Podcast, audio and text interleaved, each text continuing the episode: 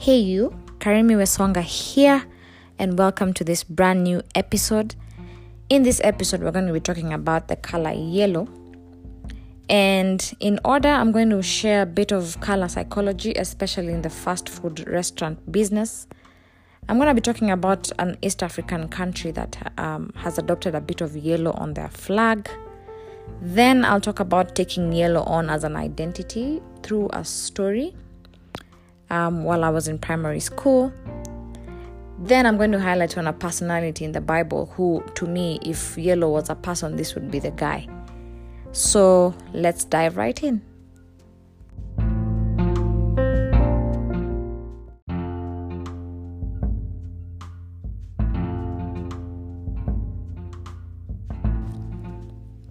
The color yellow is one of the brightest and the most noticeable color to the human eye. It symbolizes quite a number of things optimism, warmth, happiness, energy, and all these good things. But on the flip side, the color yellow is quite deceitful. It, it can also get a little overwhelming if it's you know if it's too much in a space.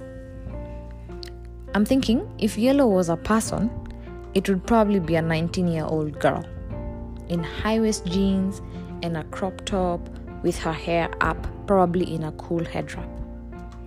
She's always happy, always high energy, but deeply unsure of herself when nobody is watching or when nobody is around. She's probably the funniest in her lot, but if you stick around for longer and her cracks begin to show, and she's afraid that when the laughter is fading, will you still stay? Will you still love her? And if Yellow was a guy, he'd probably be a 21 year old dude with a really cool haircut, textured, you know, hair, smells good. But the moment you begin to have a deep conversation, an intimate conversation, he checks out because we can't go there. Moving right along, most fast food restaurants paint their walls yellow. If you've ever wondered why, here's why.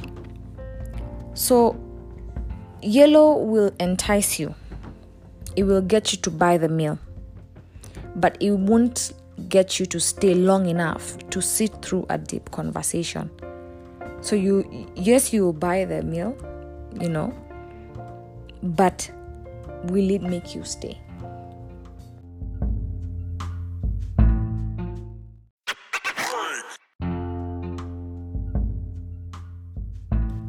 Tanzania.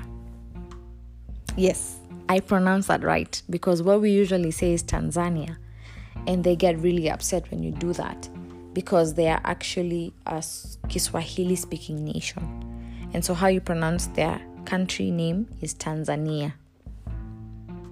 Alrighty, so they have a really beautiful flag, and of course, for this episode, we're going to be focusing on the color yellow on their flag, but they have other colors as well so blue, green, black, and yellow.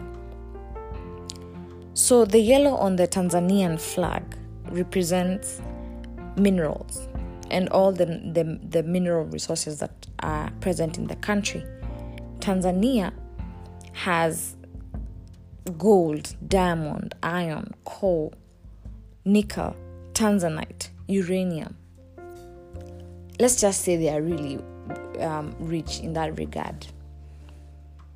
The thing about one of their minerals that I'd like to focus on, the tanzanite, is that it's a very rare stone. It's a rare gem. I guess that's what gems mean, you know, something that's rare.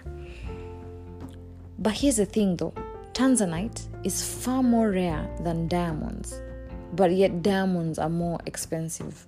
They are valued more. And I really wonder why that is.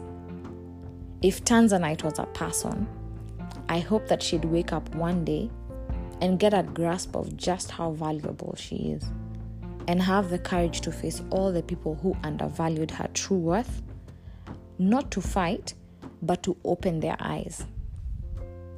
To this end, I feel that Africa must arise to the realities of her true worth. Like this continent is rich in minerals and all these things. But you see, just like the Tanzanite, we are undervalued. But that, that, that is not to say that we we we do not have we are not worthy or you know so we it, it's actually our job to wake up and realize just how um, how much uh, we are worth and rise up to the occasion africa is rising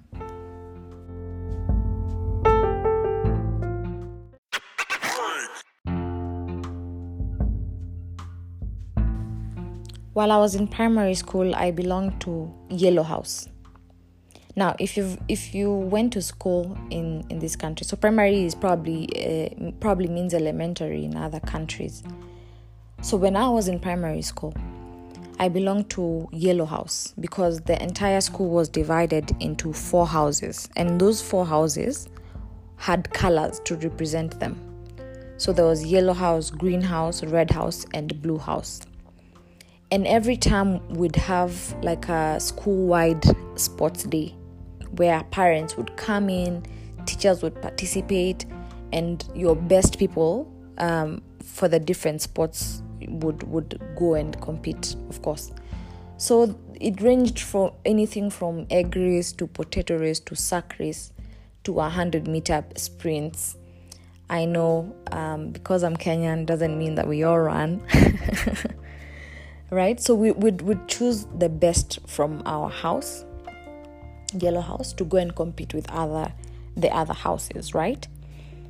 So we actually as a, as a, as a house as the, the yellow house we had a losing streak. Like we perpetually lost. To the point where it actually became our identity.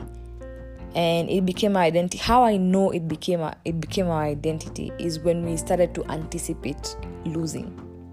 Like when we'd choose our best to go and, and compete and then we just sit there and say okay um, we know we've already lost.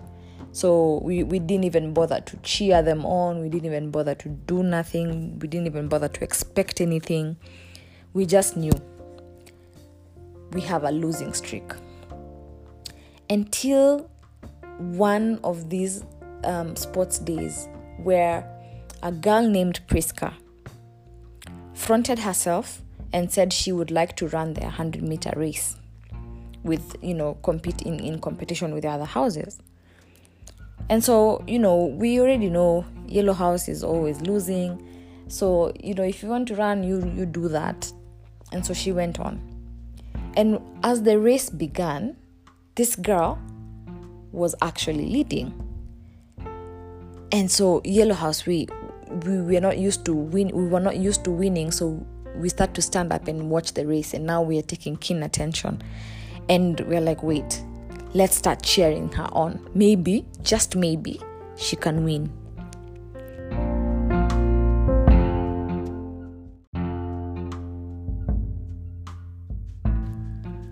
the crowd was going crazy at this point, literally. Other people, of course, from other houses were watching in disbelief because how could Yellow House be on be winning at this point? Priska was now running as if her life depended on it. And as she crossed the finish line first, it was madness everywhere. but what Priska did for us is she changed our, story she came around and changed the trajectory of our losing streak. And now we were known as winners, right? Because we actually went on for the next few terms winning. That new identity gave us new life, it gave us a new mindset. And I just want to ask you something. Do you think that you need a Priska in your life? someone who comes along or something that happens that changes your trajectory changes your story changes the way that you think and now you you you're now on a new path where you're now winning and not necessarily winning like the cup but like making new strides, uh, making making moves that you never thought you'd make before. Who is your Priska?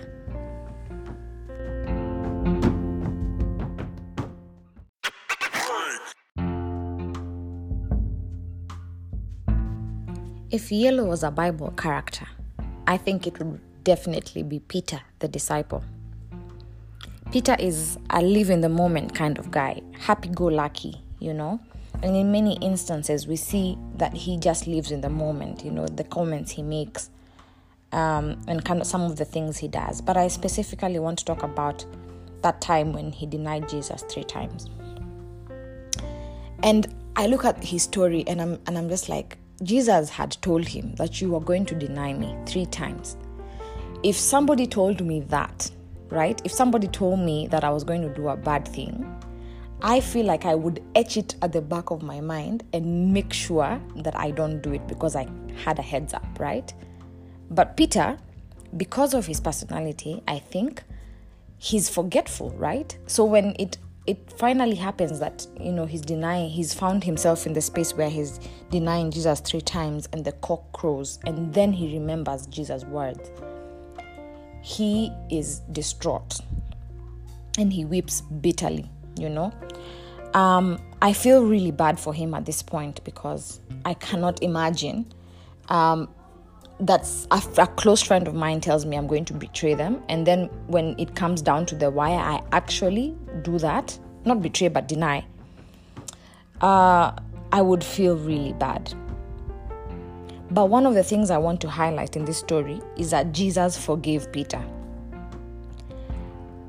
I hope that Peter forgave Peter. he eventually forgave himself but I also want to ima- I, I can't imagine what it took for him to be able to get there. You know, that stretch between him being hard on himself to the point where he finally forgives himself.